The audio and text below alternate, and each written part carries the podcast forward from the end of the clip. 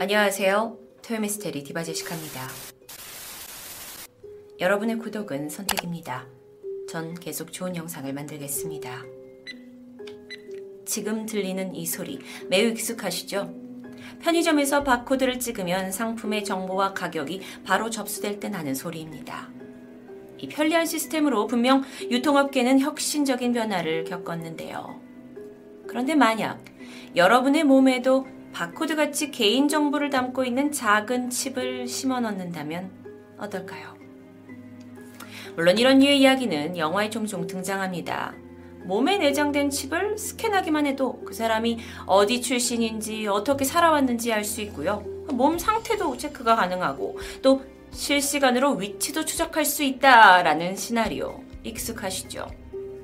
실제로 이것은 기술화되어 있고 우리 삶에 아주 가까이 와 있습니다. 인간의 몸에 장착된 약 쌀알 정도의 크기의 칩을 베리칩이라고 부르는데 확인을 뜻하는 베리피케이션 그리고 칩의 합성어입니다.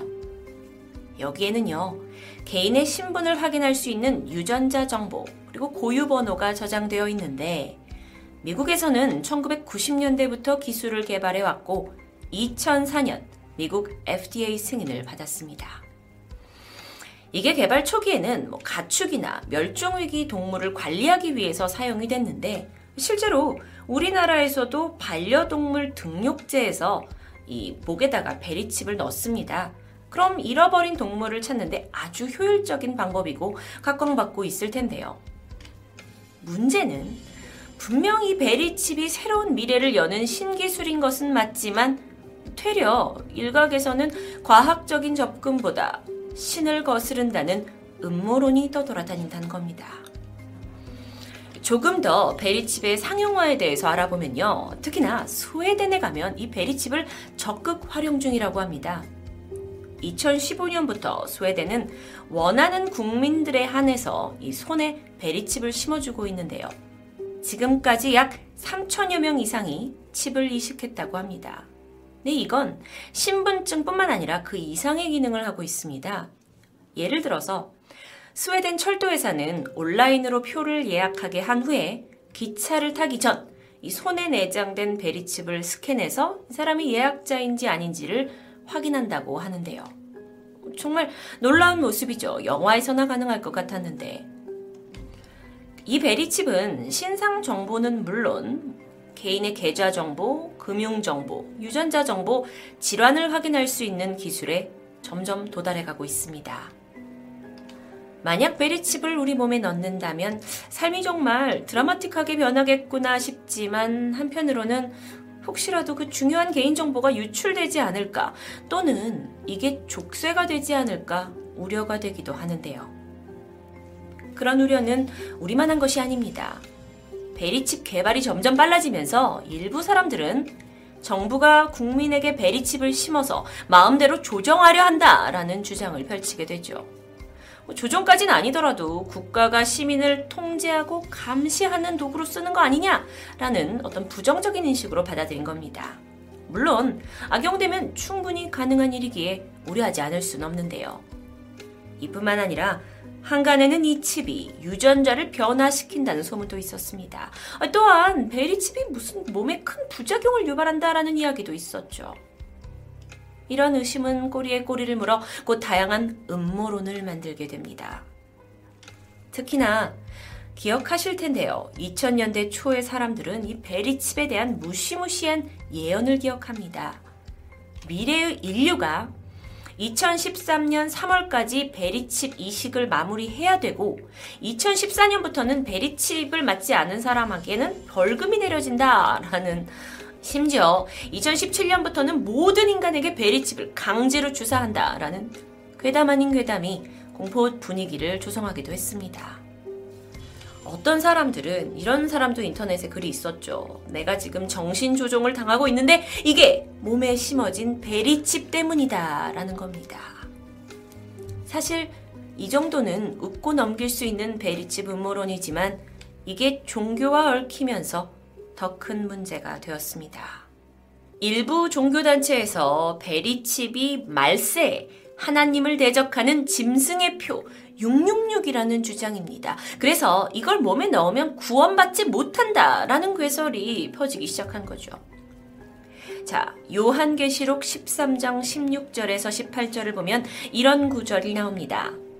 작은 자나 큰 자나 부자나 가난한 자나 자유인이나 종들이나 할 것 없이 그들의 오른손이나 이마에 표를 받게 하고 누구든지 이 표를 가진 자 외에는 팔거나 살 수 없게 하니 이 표는 곧 짐승의 이름이나 그 이름의 수라.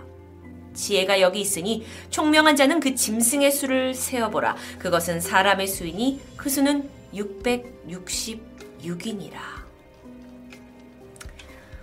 어, 일부 종교계에서는 이 구절을 베리칩과 연결지어서 해석하기 시작합니다. 그 해석을 들어보면 먼저 손과 이마에 표를 받는다 라는 부분은 베리칩을 인체에 이식하는 것을 뜻한다 라고 하는데 실제로 이제 이 당시 그 당시에 베리칩이 대중화되면 보통 오른쪽 어깨 관절이나 이 손등에 이식한다라는 설명과 맞물리게 되죠.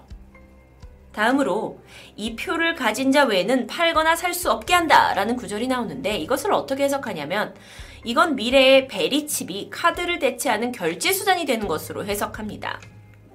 몸 안에 이 칩으로 뭐 결, 카, 현금이나 카드를 대체할 수 있다라는 어 이제 설명이 있었기 때문에 이걸 이렇게 해석한 거죠. 이게 그러니까 즉 요한계시록에서는 미리 베리칩에 대해서 이렇게 말하고 있다라고 주장하는 겁니다. 또 이어서 표가 그 표가 곧 짐승이며 그 수가 666이라는 부분. 이건 그리스도에 대항하는 짐승, 즉 베리칩의 상징이 666이다라는 걸 의미한다고 해석한다고 하는데 이걸 종합해 보면요. 베리칩을 몸에 이식하는 자는 곧 그리스도를 적으로 두는 것이다. 라는 이론이 성립한다고 하고 듣고 보면 어, 매우 그럴싸하게 들리기도 합니다. 이렇듯 베리칩을 성경에 결부한 해석이 어느 정도 맞아 떨어지게 되자 극단적인 신도들은 이걸 종말론과 연결짓기 시작합니다. 그들이 적 그리스도가 베리칩을 우리한테 이식시켜서 모든 사람을 통제하려고 하는 걸 막아야 한다라고 목소리를 높이게 되죠. 그렇게 666과 베리칩에 대한 이야기는 미국에서 처음 시작된 이래로 한국 교회까지 우리 사회까지 무분별하게 퍼져나갔습니다. 실제로 곳곳에 종말론과 베리칩 전단지가 뿌려졌고요. 이에 현혹되는 신도들이 늘어가고 있었죠. 이렇게 논란이 커지자 개신교 내에서는 이단 문제를 다루는 현대 종교 측에서 견해를 내놓습니다. 666, 그 요한계시록의 666, 그리고 베리칩을 연관 짓는 거는 이거 성경 전체의 맥락을 무시한 거다. 이건 극소수 종말론자들이 자의적으로 해석한 비상식적인 발상이고 시나리오다. 라면서 강하게 이런 주장을 하는 사람들을 멀리 하라 라고 경고한 것이었는데요. 일각에서는 사실 이 음모론이 어찌 보면 너무 황당해서 언급할 가치조차 없다고 취급하게 됩니다. 물론 이런 비슷한 논란은 지금 우리에게도 익숙한 바코드, 이 바코드가 나온 초기에도 있었습니다. 흰색과 검은색 막대의 조합인 이 바코드에 666이라는 의미가 부여됐던 거죠. 바코드와 666을 또 어떻게 결부시켰나 보니까 이 가운데 끝에 있는 각 두 개의 막대가 다른 거에 비해 좀 긴 걸 확인하실 수 있죠. 뭐 복잡한 과정이라 제가 좀 생략을 하겠지만 음모론자들은 이 긴 막대가 각 6을 가리킨다고 생각했고 이 세 개의 6이 합쳐져서 666이라는 악마의 숫자가 만들어진다. 바코드에서요. 그리고 이러한 주장이 사람들 사이에서 퍼지면서 당시 바코드는 지금의 메리치보다 더 큰 의심을 샀다고 합니다. 그러다 보니 바코드가 상용화되는 걸 막아야 한다. 라는 여론이 일기도 했고요. 물론 이제 시간이 지났고 바코드와 666은 아무런 관련이 없다는 게 증명되었지만 당시 일부는 상당히 심각하게 받아들였다고 합니다. 어쩌면 이 베리침 666 음모론도 그렇게 해서 발생한 건 아닐까요? 베리칩. 과학의 발전과 함께 새로운 미래를 열고 있는 신기술임은 분명합니다.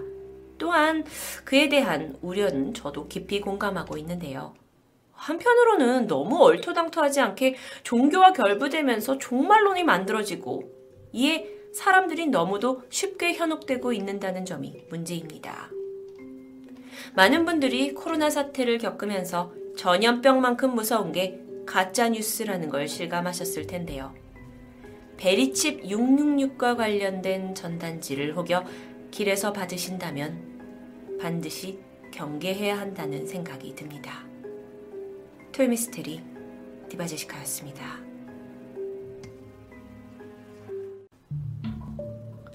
안녕하세요. 톨미스테리 디바제시카입니다. 때는 1941년 10월 17일 주말을 앞둔 금요일 저녁이었죠. 미국 콜로라도 덴버에 살고 있는 로스 부부가 이 이웃과 저녁 식사를 위해 음식을 준비하고 있었습니다. 부부가 초대한 사람은 바로 맞은편에 살고 있는 필립 피터스인데요. 2년 전 철도회사에서 은퇴를 한 필립은 아내 헬렌과 함께 평온한 노후 생활을 즐기고 있는 71살의 평범한 노인입니다. 평소에 온화하고 겸손한 성품 덕분에 주변 이웃들도 부부를 매우 좋아했죠. 그런데 한 달 전에 아내 헬렌이 넘어지면서 엉덩이 뼈가 다쳤고 장기간 병원에 입원을 하게 되는데요. 그러다 보니 이웃 사람들은 홀로 남은 이 필립 할아버지를 위해 종종 식사에 초대하곤 했습니다. 그리고 그날 저녁 로스 부부도 필립과의 식사 자리를 준비하고 있던 거였죠. 필립이 오기로 한 시각은 저녁 7시입니다. 그런데 웬일인지 그가 나타나질 않아요. 그렇게 시간이 10분, 20분, 30분 지나자 로스 부인은 뭔가 이상하다는 생각이 듭니다. 필립은 평소에 시간 약속을 굉장히 잘 지키는 사람이었거든요. 걱정이 된 그는 필립의 집에 가보기로 하는데요. 집 근처에 도착했을 때 이상하게도 집안의 불이 모두 컴컴하게 꺼져 있다는 걸 알아차렸습니다. 음, 분명 집에 있다가 이곳으로 오는 거면 불이 켜져 있어야 할 텐데. 문을 두드렸지만 안은 조용했고 문은 굳게 잠겨 있었죠. 그래서 평소 알고 있던 뒷문을 통해 집 안으로 들어가 봅니다.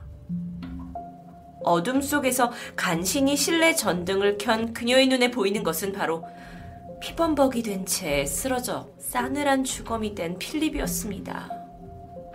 곧이어 경찰이 도착했고 조사해보니 필립은 무려 37번이나 흉기로 공격받은 흔적이 있었는데요. 필립의 몸 곳곳에는 노인이 저항을 한 흔적들도 남아 있었습니다. 아니, 도대체 누가 71살의 노인을 이렇게까지 공격했을까요? 강도요? 그렇게 단정 짓기엔 좀 석연치 않은 점이 있습니다. 그 이유는 집안 곳곳에 귀중품이나 현금이 그대로 남아 있었기 때문인데요. 그렇다면 혹시 원한에 의한 살인? 사실 평소 필립 씨의 이 평소 성품이나 인간관계를 봤을 때 남한테 이렇게 해코지를 당할 만한 가능성은 희박해 보였습니다. 게다가 진짜 문제는 이 집에 외부인이 들어왔다라는 흔적이 전혀 없었다는 거죠. 그러니까 로스 부인이 들어와서 이 시신을 발견하기 전까지 집의 모든 문과 창문은 굳게 잠겨 있었습니다. 그렇다면 이건 말 그대로 밀실살인이라고 할 수 있을 텐데요. 경찰이 집안 곳곳을 살피던 중에 그나마 이상했던 건 2층 창고 천장에 가로 20cm, 세로 38cm 정도의 그 크지 않은 판넬이 붙어 있었다는 것 정도입니다. 하지만 워낙 뭐 단단하게 고정이 되어 있어서 경찰은 몇 번 두들겨 본 뒤에 그냥 지나치게 되죠. 의문의 밀실살인 결국 필립의 시신을 최초로 발견한 로스 부인이 유력한 용의자로 지목됩니다. 물론 금방 혐의를 받긴 했지만 이후 수사는 진척이 없었죠. 미궁으로 빠졌고 이듬해 봄 수사는 잠정 중단됩니다. 그렇게 시간이 지나 병원에 홀로 남겨져 있던 필립의 아내 헬렌이 집으로 돌아오게 되는데요. 40여 년이 넘는 시간 동안 부부가 함께 희노애락을 나눈 이 집은 여전히 그대로였습니다. 다만 남편 필립이 영원히 돌아올 수 없다라는 사실이 헬렌에게는 커다란 슬픔이었겠죠. 헬렌은 수술 후유증으로 거동이 힘들었고요. 또 고령의 나이로 청각까지 약해졌기 때문에 주변 이웃에 사는 부인 두 명이 그녀의 집에 머물면서 노인 헬렌을 보살피게 됩니다. 그런데 그러던 어느 날, 이웃 중에 한 명이었던 에디스 클라크 부인은 평소처럼 헬렌의 식사를 준비해서 쟁반으로 옮겨두는데 이걸 이렇게 들어서 움직임이 불편한 헬렌에게 가져다 주기 위해서였습니다. 그러다가 잠깐 다른 집안일을 하려고 한눈을 팔았고 다시 주방으로 돌아왔는데 아니 분명 조금 전까지만 해도 여기 있던 음식들이 감쪽같이 사라진 것을 발견했죠. 혹시 헬렌이 직접 가져갔나? 라고 생각해서 물었지만 사실 헬렌은 몸이 좀 거동이 느리고 불편하기 때문에 그 짧은 시간 가져갔다라고 생각하기는 힘들었습니다. 헬렌 또한 결코 음식을 가져가지 않았다고 말했고요. 그때부터였을까요? 이 집에서는 기묘한 일이 계속됩니다. 현관에 뒀던 신문이 갑자기 사라지기도 했고요.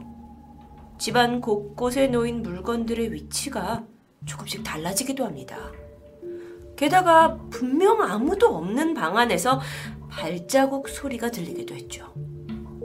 정말 소름 끼치는 건 야심한 밤 시간에 누군가 집안을 활보하는 것처럼 바닥이 삐걱거리는 소리가 들려오기도 했습니다. 아, 그리고 그 2층에 있는 헬렌의 침실에서 방에는 위급 상황을 대비해서 누군가를 호출할 수 있는 응급벨이 설치되어 있었는데요. 어느 날 저녁 비상벨이 요란하게 울렸고 이웃들이 놀라서 달려왔지만 헬렌은 태연하게 1층 소파에 앉아 있습니다.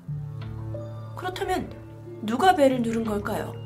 설마 몸이 불편한 헬렌이 2층에서 벨을 누른 후에 다시 1층에 와서 아무 일 없다는 듯이 앉아 있다? 불가능한 일이었죠.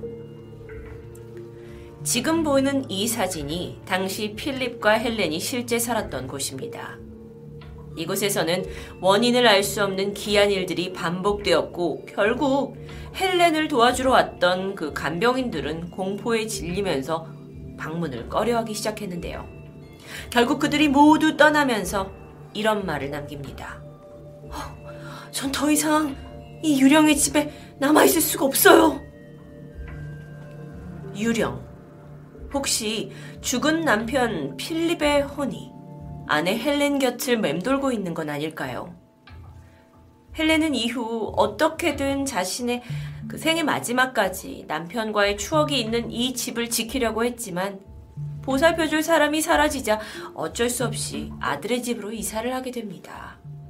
그렇게 유령의 집은 이제 완전히 텅 비어버리게 되죠. 그런데 여기서 끝이 아닙니다. 헬란이 떠난 이후로도 이 빈집에서는 수상한 움직임이 포착되는데요.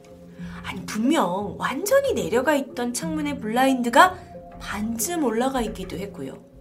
모두가 잠든 한밤중에 사람의 형태와 비슷한 그림자가 슉 서성이는 게 포착되기도 합니다. 어, 주민들은 공포에 질리기 시작했죠. 결국 경찰까지 출동을 해서 원인을 밝혀내려 했지만 알 수 없었고 점점 사람들은 그저 집을 멀리하기 시작합니다. 한때 노부부가 평화로운 여생을 꿈꾸던 이 집은 그렇게 고스트 하우스라는 오싹한 오명이 붙게 되죠. 그리고 몇 개월 뒤입니다. 1942년 7월 30일. 지역의 형사들이 동네를 순찰하고 있었습니다.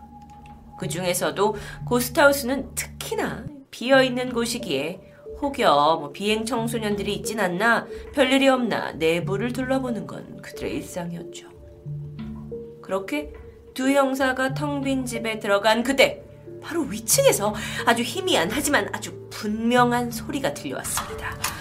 마치 자물쇠가 열리는 것처럼 약간 둔탁하게 철컥거리는 소리였는데요. 형사들은 천천히 계단을 올라갔고 아까 그 소리가 들려온 곳을 따라 침실 안쪽으로 들어섭니다. 여기서 소리가 어디에서 났을까요? 문득 위를 올려다본 형사들은 바로 천장에 붙어 있는 작은 판넬을 발견하게 되죠. 그리고 이제부터 두 눈을 의심할 수밖에 없는 엄청난 광경과 마주하게 됩니다. 그곳으로 아주 가늘고 긴 두 다리가 마치 빨려 들어가듯 천장으로 파고 들어가고 있었던 겁니다. 바로 이곳이 1년 전그 필립 살해 사건에서 경찰들이 무심코 넘겼던 그곳입니다. 형사들은 황급히 그 두 자리를 뒤 붙잡았고요. 그런데서 보니까 정체는 다름 아닌 한 남성입니다. 이 귀신의 집에서 침실 안쪽의 천장으로 몸을 숨기던 남성의 정체는 테오도르 코니스. 놀랍게도 그는 1년 전 바로 이 집에서 사망한 필립의 오랜 친구였습니다.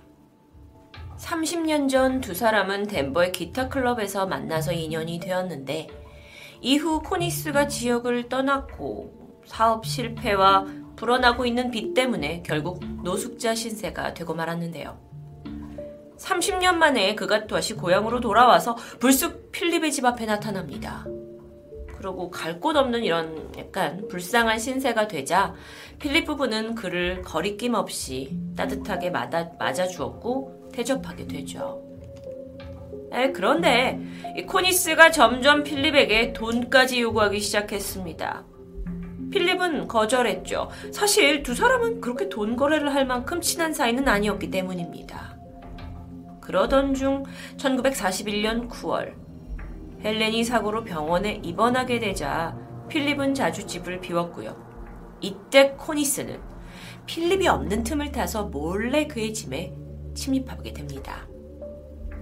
처음에는 단지 음식과 돈만 훔쳐 나오려고 했죠. 그런데 그러다가 마침 필립의 침실에 다락방으로 올라가는 천장의 작은 입구를 발견하게 된 겁니다. 그리고는 영영 집 밖으로 나오지 않게 되죠. 그의 집 다락방에서 평생을 숨어 살기로 결심한 겁니다. 코니스는 필립이 집을 비우거나 깊이 잠든 사이에 다락방에서 기어 나왔습니다. 그리고 음식을 훔쳐 먹고 벽장에서 어, 이어폰으로 라디오까지 챙겨 들으면서 그야말로 영화에서나 나올 법한 오싹한 은둔 생활을 이어나갔죠. 그러다 10월달 그날도 어김없이 필립이 집을 비웠다고 생각했고 코니스가 주방으로 기어 나왔는데 이때 마침 집에 있던 필립과 마주치게 된 겁니다. 놀란 필립이 경찰에 신고를 하겠다며 전화를 들었는데 코니스는 내 평생의 보금자리를 잃을지도 모른다는 생각에 망설임 없이 필립을 잔혹하게 살해하게 된 거죠. 그리고 아무 일 없다는 듯 그는 태연하게 손을 씻고 음식을 챙겨서 다시 다락방으로 올라갔습니다. 살인 사건은 미궁에 빠졌고 이후 짐작하셨듯이 헬렌이 집에 돌아온 뒤 생겨난 여러 미스테리한 일들은 모두 코니스의 짓이라고 하면 이해가 되겠죠. 그렇다면 이 코니스가 무려 10개월이나 들키지 않고 숨어 지낼 수 있었던 이 다락방은 과연 어떤 곳이었을까요? 사진처럼 방이라고 부르기 좀 무색할 정도의 높이 90cm의 아주 비좁은 공간이었습니다. 실제 다락방 사진을 보고 계신데 얼핏 봐도 성인 한 명이 허리를 굽히고서 간신히 들어갈 수 있을 정도의 크기입니다. 이게 발견됐을 때 완전 오물하고 쓰레기로 뒤덮여 있었고요. 들어갔던 경찰 또한 악취를 참지 못해서 구토를 할 정도였다고 해요. 그러니까 도저히 정상적인 인간이 지낼 만한 공간이 아니었던 거죠. 그런데 어떻게 코니스는 여기서 견뎠을까요? 체포된 당시에 코니스는 몸무게가 34kg, 아주 야윈 상태였습니다. 하지만 키는 무려 180mcm의 장신이에요. 아니, 신체가 좀 있는 분이 어떻게 여기서 그 1년 가까이 생활을 했는지 사람들은 놀라움을 감출 수 없었죠. 이 사건을 담당했던 한 형사가 이 안에서는 거미 정도 되어야 그런 곳에서 살 수 있을 것 같다라는 이야기가 퍼져나갔고 그때부터 사람들은 코니스를 덴버의 거미, 덴버의 스파이더맨이라고 부르기 시작했습니다. 무려 10개월 동안이나 남의 집 다락방에 숨어서 기괴한 생활을 한 코니스. 게다가 자신을 그렇게 따뜻하게 받아준 집주인 친구를 무참히 살해했다라는 건 결코 쉽게 용서받지 않아야 할 텐데요. 코니스는 재판 끝에 종신형을 선고받습니다. 그런데 판결이 내려진 직후에 그가 남긴 말은 또 한 번 충격적이었죠. 코니스가 말하길, 아, 이제 더 좋은 집을 갖게 됐네요. 스파이더맨이라는 마치 영웅스러운 호칭이 전 왠지 불편하게 느껴졌습니다. 빈털터리인 자신을 맞아준 친구를 숙주로 삼아 끔찍한 죽음에 이르게 한 그에게 어쩌면 기생충이란 단어가 더 어울리지 않을까요? 토요미스테리 디바제시카였습니다.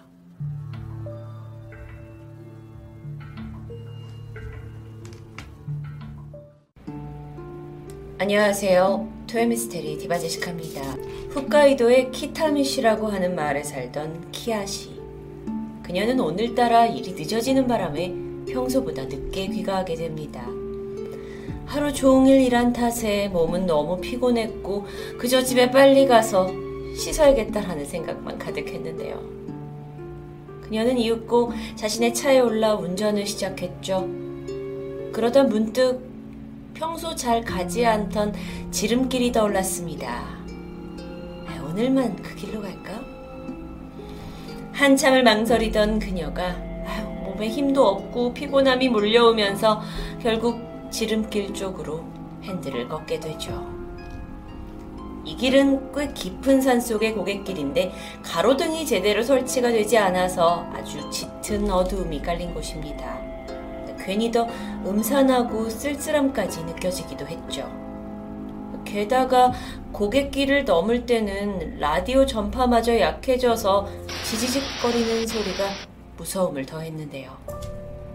그래도 그녀는 이곳만 지나면 더 빨리 집에 도착을 했기 때문에 서둘러 페달을 밟았습니다.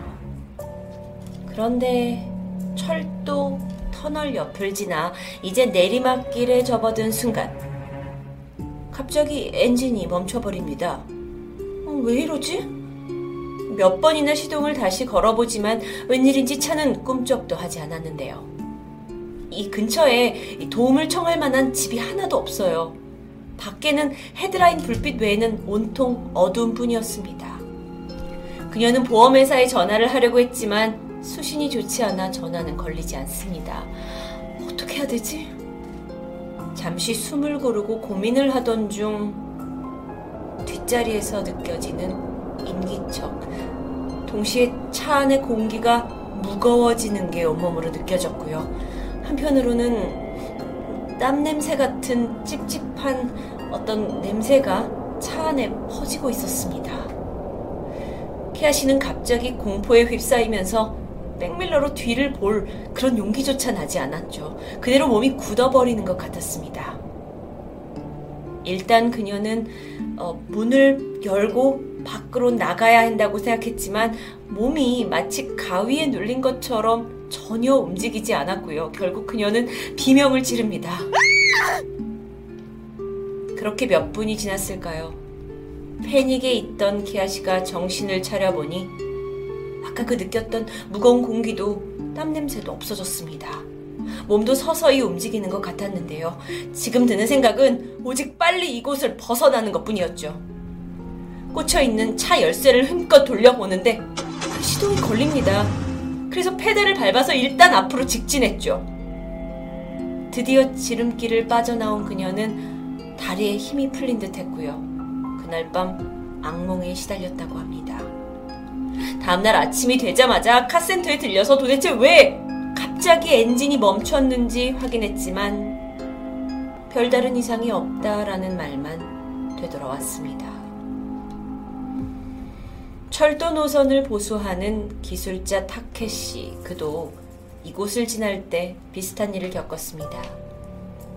이 터널은 마을에서 좀 벗어난 곳에 위치하고 있는데 숲속을 통과하는 길, 여기도 낮에는 주변이 여전히 어둑했다고 합니다. 어느 날 그가 레일 교환 점검차 철도 터널에 들어갔을 때의 일입니다. 각 레일의 상태를 파악하고 일을 끝내고는 터널 출구로 걸어 나오고 있던 타케시. 워낙 이 터널이 고요하다 보니까 자신의 발자국 소리가 울리면서 마치 누군가 같이 걷고 있는 듯한 느낌이 들기도 했는데요. 그런데 이 터널 안에는 열차가 지나갈 때 사람이 있을 경우 어, 피할 수 있는 그러니까 사람이 들어갈 만한 공간 대피소가 있습니다. 실제 사진인데요. 마침 저 멀리 화물 열차가 오는 소리가 들렸고 터널 안에 있던 타케시는 대피소 안으로 쏙 들어가서 몸을 피하게 되죠. 그러다 문득 예전에 동료가 들려줬던 이 터널의 괴담이 생각났어요. 등골이 오싹해졌죠. 조금만 참으면 돼. 빨리 열차가 통과하기만을 기다리고 있었습니다. 조금씩 가까워져 오는 기차 소리와 함께 갑자기 귀 뒤쪽으로 뭔가 사람이 괴로워하는 신음소리가 들려옵니다. 근데요, 이 대피소 바로 뒤에는 벽입니다. 사람이 있을 수가 없어요. 아, 말도 안 돼. 괜시리 밀려오는 공포에 뒤를 돌아보지는 못하고 그저 빨리 열차 지나가면 나가야지 하는 생각만 하고 있던 중 마침 열차가 들어왔고요. 빠른 속도로 대피소 앞을 지나가려는 순간 뒤에서 누군가 그를 밀려는 게 느껴졌습니다. 타케시는 온몸으로 버티면서 다행히 열차에 몸이 다치진 않았는데요. 그는 조금 후에 열차가 다 지나가고 나서 뒤도 돌아보지 않고 터널 밖으로 빠져나왔습니다. 타케시는 그 이후로도 결코 그날 등에서 자신을 밀려고 했던 그 감촉을 잊을 수 없다고 말했습니다. 이렇듯 다수의 사람들이 기이한 일을 겪는 이곳은 일본 홋카이도에 있는 조몬 터널입니다. 약 100여 년 전에 만들어진 철도 터널로 낡은 곳이에요. 그래서 그 장점을 이용해서 일본에서는 종종 영화 촬영지로 쓰이기도 한다고 합니다. 하지만 그것 외에도 이곳이 일본에서 유명해진 데에는 다른 이유가 있습니다. 바로 이곳에서 벌어지고 있는 수많은 괴기 현상. 조몬 터널은요, 일본의 유명한 심령 스팟 중의 한 곳입니다. 키요시와 타케시 외에도 이 터널을 지나갔던 수많은 기관사들조차 터널을 지나는 와중에 갑자기 사람이 나타나서 급정지를 하는 일을 종종 겪었다고 해요. 사람을 쳤다면 이건 정말 큰일이죠. 그래서 급하게 기차를 멈추고 밖에 나가보면 사람도 시신도 없던 경험은 수차례 이어졌습니다. 실제로 한 번 이상 이런 현상을 겪어서 그 트라우마가 남아서 더 이상은 기관차 운전을 할 수 없게 돼버린 사람들도 있었다고 전해집니다. 이렇다 보니 조몬 터널은 심령 스팟이다라는 타이틀로 소문이 나면서 오히려 귀신을 보겠다고 방문하는 사람이 많아졌는데요.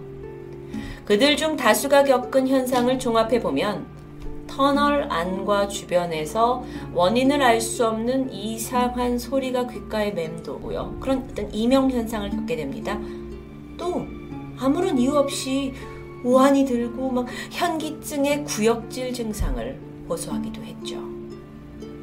조문 터널. 실제 다녀온 사람의 영상으로 확인해 보죠.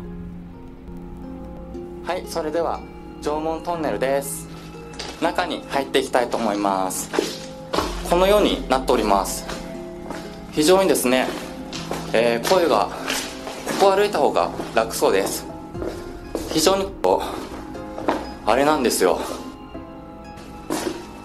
トンネルの中っていうのはね本当にこうやって一本道なので特に面白い絵があった아니이곳을어떻게이렇게계속돌아다닐생각을하죠전진짜무서워서さあそういうわけで ああこのそういうわけでっていうね口癖もそろそろ直しておきたいと思いますさあ이렇듯많은일본인이방문하고있는조문터널 이곳에서는 다른 곳에서는 결코 느낄 수 없었던 심령 현상이 계속되었는데 이건 사실 1941년 이 터널 개통 당시부터 발생했다고 전해집니다. 그렇다면 이게 만들어진 초창기부터 혹시 어떤 사연이 있는 건 아닐까요? 조몬 터널은 알고 보면 아주 잔혹하고 처참한 타코베야 노동으로 건설된 일화가 있습니다. 타코베야 노동이라는 건 한국어로 번역하면 문어방 노동? 문어는 구멍에 들어가는 것을 좋아하는 습성을 가지고 있는데 이걸 이용해서 문어를 잡을 때면 이 단지를 쓴다고 합니다. 그래서 문어가 이곳을 이제 숨을 곳으로 알고 들어가기 때문이죠. 그런데 좀 무서운 건 위협을 느낀 문어가 단지 안에 들어가서 자기 다리를 뜯어먹기 시작하고 이후 그렇게 6개월까지 버틴다는 겁니다. 타코베야 노동은 이 조몬 터널 건설 당시 노동력이 부족했던 홋카이도에서 이걸 해결하기 위해 노동자에게 거짓 정보를 흘려서 모집을 하면서 시작됩니다. 어, 홋카이도에 오기만 하면 여행 경비를 성금으로 지불해 줄게요. 라는 광고와 함께 많은 사람들이 모여들었고요. 이후 건설에 투입된 노동자들은 그 계약에 묶여서 고향에 돌아가지도 못하고 한동안 모진 노동에 혹사됩니다. 타코베아 노동의 실태는 음, 실로 상상을 훨씬 뛰어넘습니다. 일단 식사가 9시와 3시 하루에 두 번 지급되는데 반찬은 매일 된장 하나. 규칙상 식사는 서서 해야 합니다. 혹여나 이탈할 것을 두려해서 감시관이 늘 지키고 있는 마치 감옥 같은 곳에서 생활을 하고요. 그들이 밖으로 나가는 한 개의 문에는 방울이 달려 있습니다. 밖에는 자물쇠로 굳게 잠궈져 있고요. 마치 동물을 사육하는 듯한 장소처럼 느껴지기도 하죠. 그들이 공사장으로 이동할 때는 노동자끼리 밧줄로 연결을 해서 다리에는 쇠사슬과 철구를 달아서 움직였고요. 추운 겨울에는 폭설이 온다 하더라도 노동은 계속되면서 심지어 하루에 19시간 이상 강요받습니다. 이렇게 비참한 환경 속에서 자기의 목숨을 깎아가면서 버틸 수밖에 없었던 노동자들. 마치 감옥의 수용자처럼 살았고 또 오랫동안 중노동을 하는데 이걸 제대로 하지 못하면 매질까지 당하게 되는데요. 아이, 위생적이지 않은 환경에다가 식사도 제대로 안 주지 노동자들은 하루하루 과로와 영양실조로 픽픽 쓰러져 가기 시작합니다. 치료요. 치료를 받는 건 감히 상상도 못할 일이었어요. 오히려 꾀를 쓴다고 더 심한 체벌이 가해집니다. 노동자들은 이를 악물고 버틸 수밖에 없었습니다. 혹여 그 중에 회복의 기미가 아예 없는 사람들은 결국 어느 날 조용히 들것에 들려나갔고 터널의 선로 밑에 생매장되었다고 합니다. 이런 인간 이하의 대접을 참지 못해서 밤에 몰래 도망치려다 붙잡힌 한 노동자는 감시관이 본보기를 보여준다면서 모두가 보는 앞에서 몸이 묶인 채 몽둥이로 때려 맞았고요. 알몸으로 추운 밤에 그냥 버려지는 고문을 당합니다.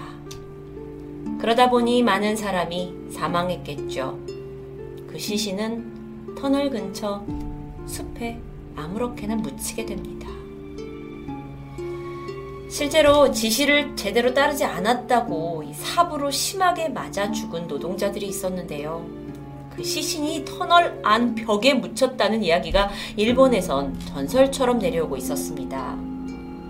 더 끔찍한 건 실제 1968년에 발생한 홋카이도 지진. 그 이후에 조몬 터널의 벽면 일부가 손상되고 이걸 개수 공사를 하던 도중 벽 안쪽에서 두개골이 발견되었습니다.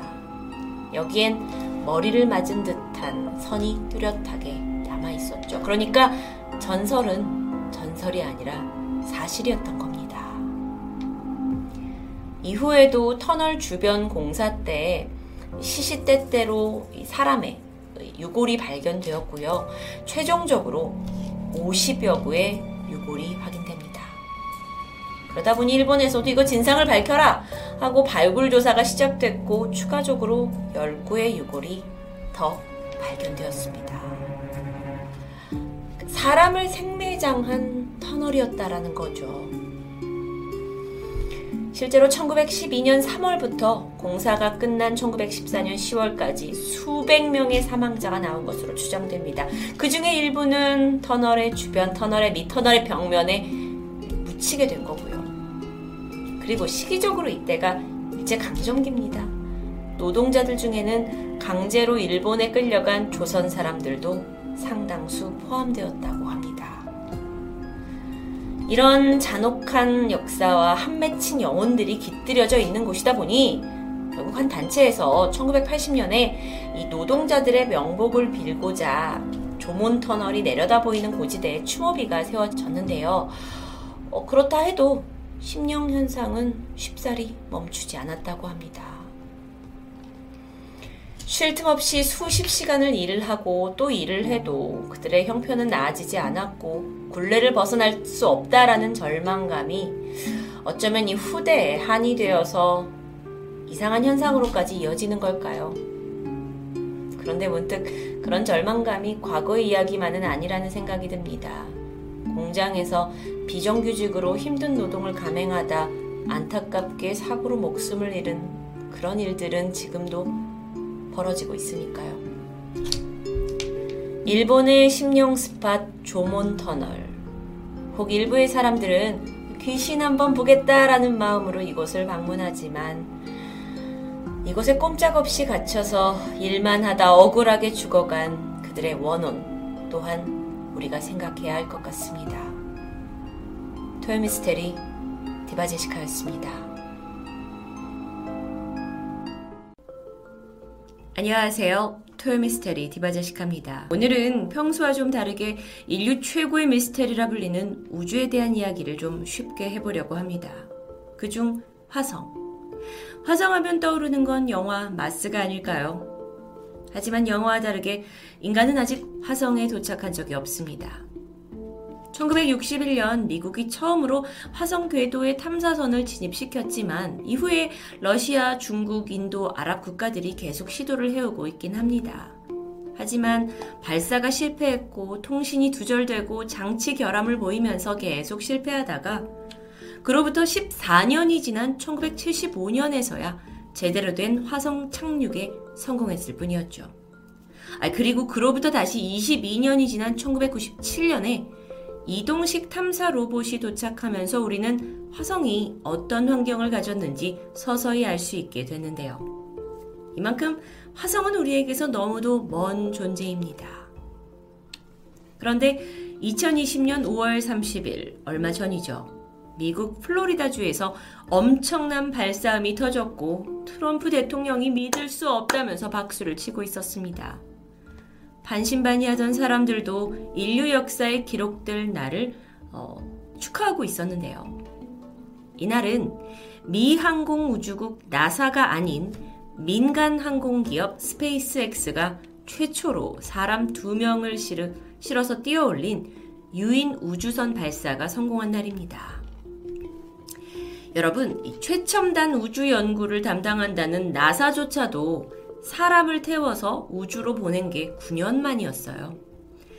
사실 지난 2003년에 우주에서 임무를 마치고 돌아오던 컬럼비아호가 폭발을 했고 많은 이들이 지켜보는 가운데 이 승무원 7명이 모두 사망하게 되는 참사가 벌어졌죠. 그러면서 나사는 개발을 주춤하고 있었던 겁니다.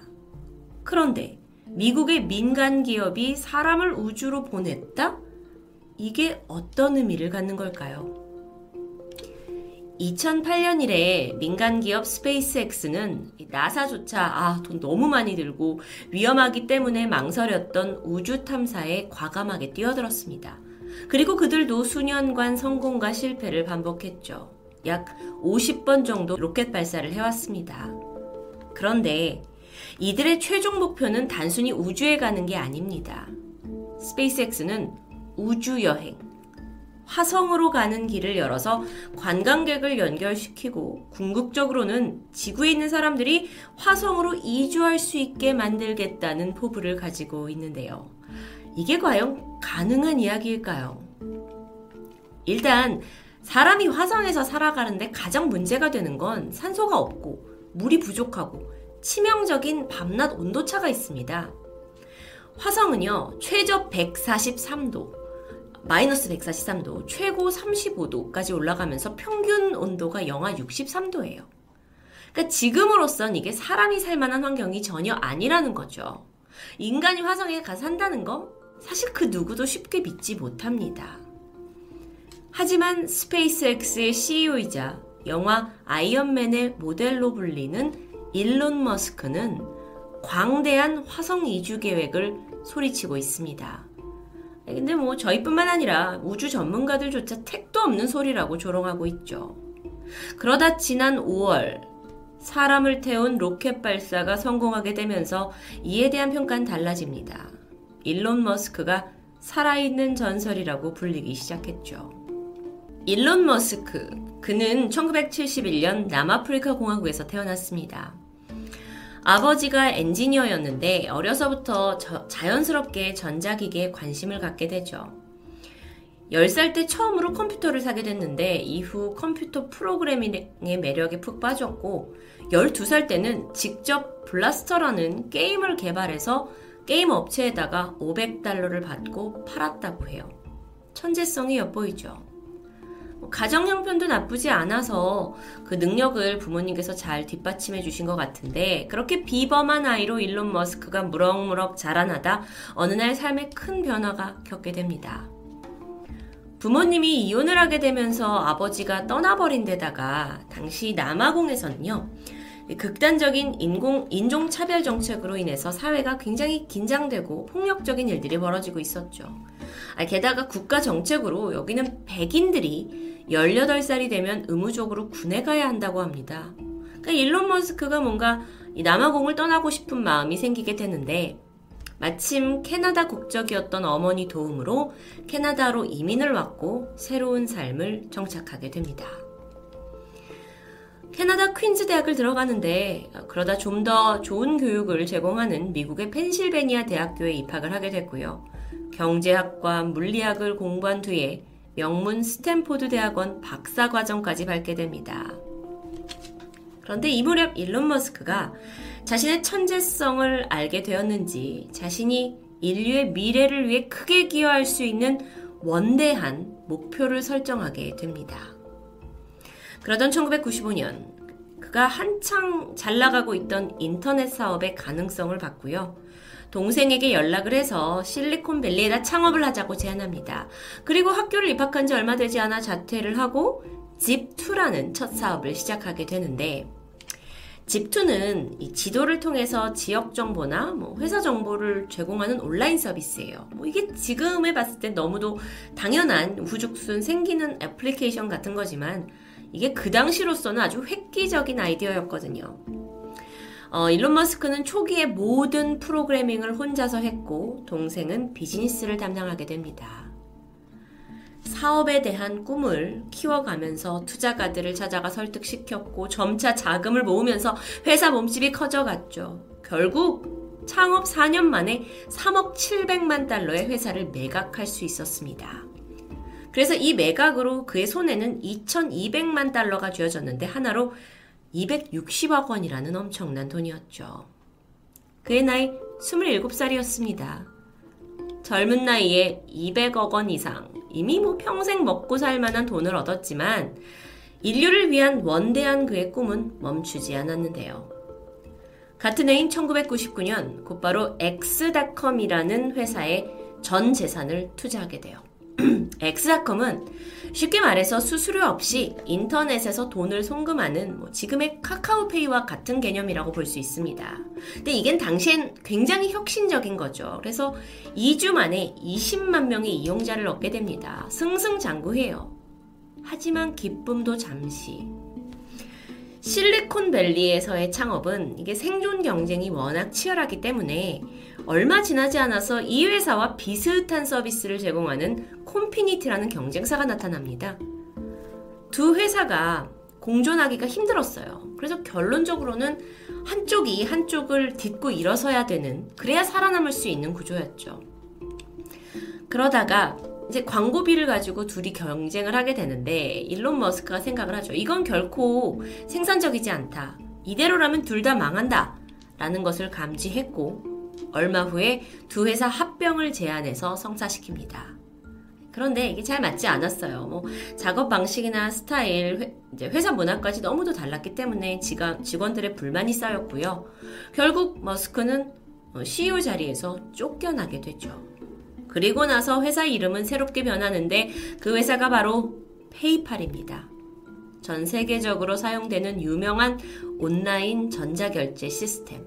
그 회사 맞습니다. 일론 머스크의 꿈이 잠시 꺾이는 듯 했지만 열정은 쉽게 사그라들지 않았는데요. 사실 일론 머스크는 어릴 적부터 우주를 동경하던 사람입니다. 그는 인류가 지구 밖을 탐사하지 않는다면 언젠가 지구에서 멸종하고 말 것이라고 강하게 믿고 있었어요. 그래서 만약에 기술이 발전을 시켜서 인간이 지구 밖에서 살 수 있다면 그 시작은 화성일 거라고 생각했고요. 무작정 나사에 전화를 걸어 물어봅니다. 화성 탐사 계획 없습니까? 물론 나사에서는 예전부터 화성에 대한 프로젝트가 있었죠. 근데 이게 우주 관련이 천문학적인 돈이 들어가고 또 투자된 만큼 수익이 바로 오는 것도 아니잖아요. 그렇기에 이건 음, 그러니까 나사처럼 국가 단위가 아니면 쉽게 뛰어들 수 없는 사업입니다. 나사도 두려워하고 있었어요. 이런 사실을 알게 된 일론 머스크가 그때부터 우주공학에 뛰어듭니다. 앞서 제가 언급했다시피 경제학, 물리학, 뭐 프로그래밍에 통달한 사람이었죠. 근데 우주라는 건 정말 새로운 분야였습니다. 그는 인간이 화성으로 이주할 수 있고 화성에 도시를 건설할 수 있다라는 꿈으로 공부를 해가던 중 결정적인 문제에 봉착합니다. 아, 일단 이 로켓의 가격이 너무 비싸요. 로켓을 한 번 발사하는데도 수백억이 들어갑니다. 근데 그마저도 실패하면 그냥 그 돈이 공중에 뿌려지는 거나 마찬가지였어요. 그래서 이때 만약 로켓에 쏘는 비용을 절약할 수 있다면 이란 아이디어에 매달렸고 결국 지금까지도 재사용이 가능한 로켓 개발에 투자를 하게 되는데 그렇게 그는 2002년 스페이스X라는 회사의 CEO가 됩니다. 가지고 있던 그 페이팔의 지분을 매각을 했고 그때 받은 돈 1억 달러 약 1200억 정도를 스페이스X에 투자한 것으로 알려졌어요. 돈의 액수가 어마어마하죠. 그리고 아무리 과거에 두 번이나 그 성공적인 역사적인 기업을 만들었다 하더라도 이번 우주 관련 사업만큼은 좀 터무니없었기 때문에 사람들은 회의적이었고 조롱하기까지 했습니다. 화성 탐사 비전 있는 미래 사업이죠. 하지만 일론 머스크 너 죽고 네 아들의 손자대가 되어서야 성과가 나올 텐데 이게 하늘에 거의 돈을 뿌리는 아주 의미 없는 사업처럼 보여지기 때문입니다. 그렇기에 일론 머스크는요, 몇 년 전까지만 해도 정신 나간 괴짜로 불리기도 했습니다. 사실 본인도 인터뷰를 통해서 그렇게 생각했다고 해요. 회사를 설립했을 때 이 프로젝트, 화성 이주 프로젝트가 성공할 확률에 대해서 10% 이상 점치기 힘들었다고 합니다. 그럼에도 불구하고 그가 스페이스X라는 회사를 이끌고 화성 프로젝트를 감행한 이유는 자신이 모든 걸 잃더라도 이 사업이 분명 지구에 남아있는 인간들을 위해 무슨 영향, 좋은 영향을 미칠 거다. 그리고 그 영향에 나는 첫걸음이 될 거다. 라고 믿었기 때문입니다. 정말 일반인의 생각은 아니죠. 그렇게 화성 사업에 박차를 가하고 1년이 지난 2003년, 그는 여기 스페이스 X 외에도 다른 사업도 시작합니다. 대학 때부터 그는요, 지구의 미래에 대해서 자주 고민을 했었는데요. 자동차와 공장이 늘어나면서 온실가스 문제가 심각해지는 걸 특히 더 걱정했다고 해요. 그런데 마침 휘발유 대안으로 리튬이온 배터리를 이용해 테슬라라는 걸 창업한 사람이 그들에게 찾아왔고 이거의 미래성을 보고 여기에 막대한 자금을 투자해서 최대 주주가 됩니다. 테슬라 우리에게 익숙하죠. 하지만 그 당시에는 그 누구도 전기 자동차가 실현화된다는 것에 성공을 확신하지 못하고 있을 때입니다. 2008년 테슬라는 로드스터라는 첫 자동차를 세상에 공개를 했고 예약 주문을 받기 시작했는데 예약자 명단에는 뭐 레오나르도 디카프리오, 브래드 피트, 조지 클루니 같은 유명 인사들이 있었어요. 테슬라는 정말 지금도 그렇지만 그야말로 화제를 불러일으키게 되죠. 그렇게 또 한 번의 성공이 이루어지나 했습니다. 근데 로드스터 출하를 얼마 남기지 않은 시점에서 치명적인 기술 결함이 들, 드러나요.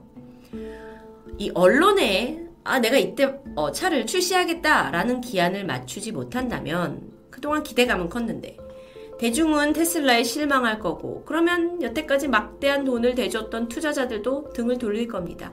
그러면 이 회사는 단번에 부도 위기를 맞이하게 되겠죠. 게다가요, 같은 시점에 이 또 다른 회사 스페이스X, 화성 프로젝트 스페이스X에서 개발을 한 첫 로켓 팰컨 1호가 있는데 이게 그동안 세 번이나 발사가 실패했습니다. 발사라는 건 굉장한 돈이 들기 때문에 세 번이나 실패를 하면서 회사 자금이 거의 바닥이 난 파산 위기였던 겁니다. 시기적으로 그 당시는 미국에서 서브프라임 모기지가 터졌고 최악의 불황 상태, 개인적으로 일론 머스크는 이혼으로 인해 신경쇠약까지 겪고 있었습니다. 엎친 데 덮친 격이었죠. 그를 바라보는 시선은 아주 차가웠습니다. 언론에서는 저 괴짜가 이제는 더 이상 일어나지 못할 거라고 떠들었고요. 한때 아, 정말 대단하다. 너는 영웅이다. 라고 그를 칭송했던 닐 암스트롱, 그 달에 착륙한 첫 인간이죠. 그 사람 또한 머스크의 우주 계획을 비판하면서 정말 세상이 모두 그를 등지는 듯 했습니다. 2008년, 스페이스X는 사실상 마지막 단 한 번의 로켓 발사 기회를 남겨뒀습니다. 이번에도 실패를 한다면 이 회사는 무너질 게 당연했어요. 로켓 발사 당일 날카로운 여론 속에서 기자들과 사람들이 모인 가운데 카운트다운이 시작됐고 신호와 함께 로켓은 불길을 뿜으며 하늘로 올라가기 시작합니다. 그런데 잠시 후 맥없이 추락하던 이전 로켓과는 다르게 로켓이 계속해서 멀리 날아가게 된 겁니다. 일론 머스크가 평생 꿈꾸던 장면이 연출된 거죠.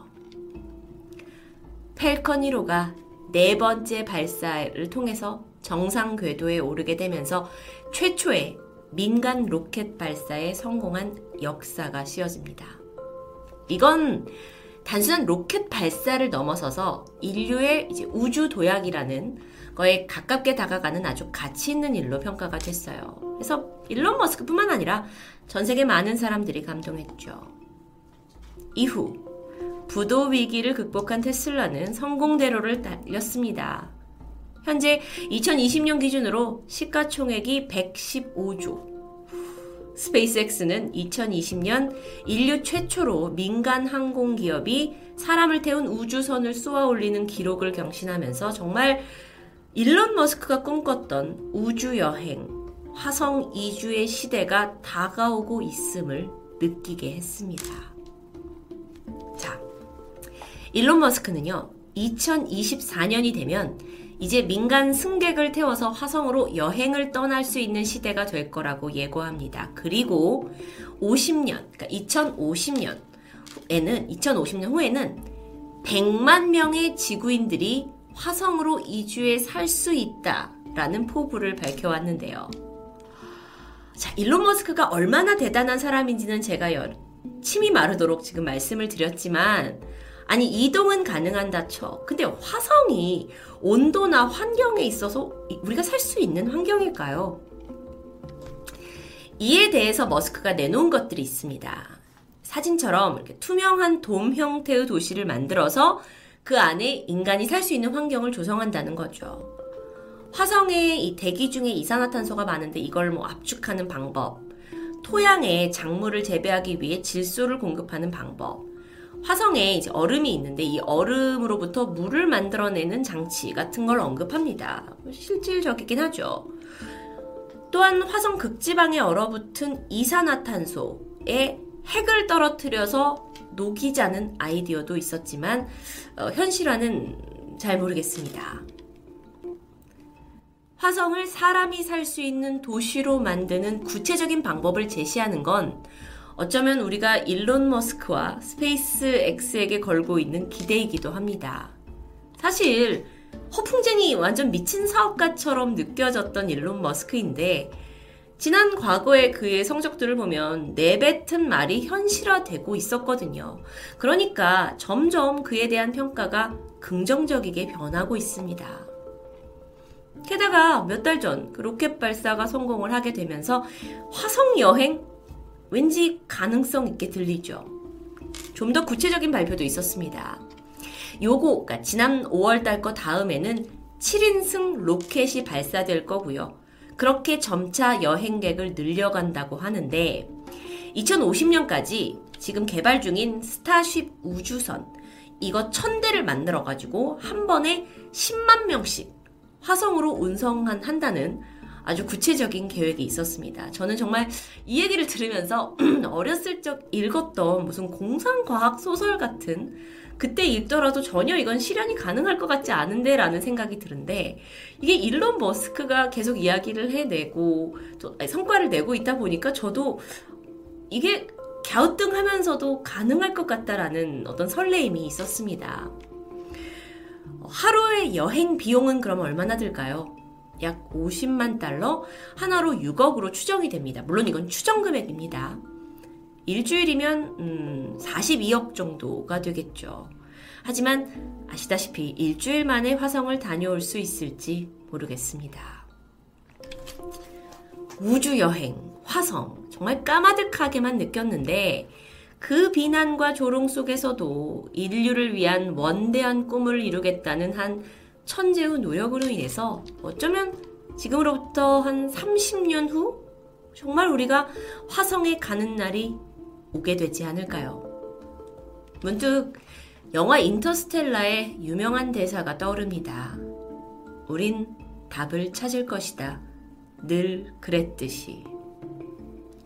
항상 미스테리 소재는, 음, 글쎄요, 이 지구에 한정이 되어 있었는데요. 오늘은 화성을 넘어서 화성으로 이주해서 그 도시에 살고 있는 우리의 모습을 미스테리하게 이야기해 봤습니다.